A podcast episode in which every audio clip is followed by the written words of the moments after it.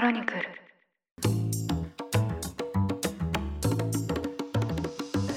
おはようございます。8月12日金曜日ニュースコネクト。あなたと経済をつなぐ5分間。パーソナリティの野村貴文です。この番組では1日1つ5分間で世界のメガトレンドがかかるニュースを解説していきます。朝の支度や散歩通勤家事の時間などにお聞きいただけると嬉しいです。さて最近ですねアメリカのインフレはまあずっと続いているんですけどそのインフレがピークを迎えたかもしれないという観測も一方では出ていまして少しだけ株式市場も下げ止まったのではないかという分析もあります。ただですね今年に入ってからアメリカの株式市場はま下落を続けていまして弱気相場入りという状態になっています。で、まあ、これがですね、個人投資家の方にとってもなかなか辛い局面が続いているんですけど、大企業であればですね、こうした市況の変化が与える影響も甚大になりまして、今日はそんなニュースを取り上げていきたいと思います。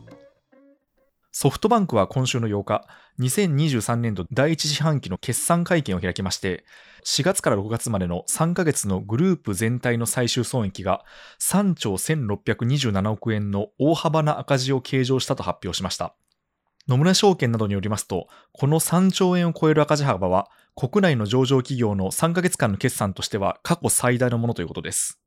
今回の会見で孫正義会長兼社長は、創業以来最大の赤字を2四半期連続で出してしまった。しっかりと反省し、戒めとして覚えておきたいと反省の弁を述べました。ではなぜここまで巨額の赤字を計上することになったのでしょうか最大の要因は累計約20兆円の運用を行う世界最大規模のベンチャーキャピタルソフトバンクビジョンファンドです。このファンドの投資先としては、例えばアメリカに拠点を置く配車サービスのウーバーや、同じくアメリカのデリバリーサービスドアダッシュなど、ユニコーンと目される海外スタートアップが多く含まれています。ただ、今期は世界的な株式市況の低迷を受けまして、保有する株式の2兆8000億余りを投資損失として計上しました。さらに円安によってドルベースでの株式の負債が膨らんでしまったことも要因になっています。これらの理由によってピーク時に約7兆円まで膨れ上がっていた投資利益は今年の6月末にはおよそ70分の1の1122億円まで縮小しました。ビジョンファンドは2021年末までに約5兆円の利益を出していましたが、今年の1から3月期と今回の決算を合わせると5兆円の赤字となりまして、利益の相当分をすべて吐き出した形になります。この決算を受けまして、ソフトバンクグループはおとといの10日に、中国 EC の最大手、アリババグループの株式の一部を手放すと発表しました。ロイター通信などによりますと、6月末時点での保有株式23.7%を9月末までに14.6%に比率まで引き下げるということです。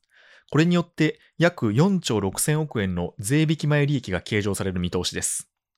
で、ソフトバンクとアリババグループは20年以上前からの付き合いでして、この黎明期のアリババへの投資は孫会長の伝説の一つとなっています。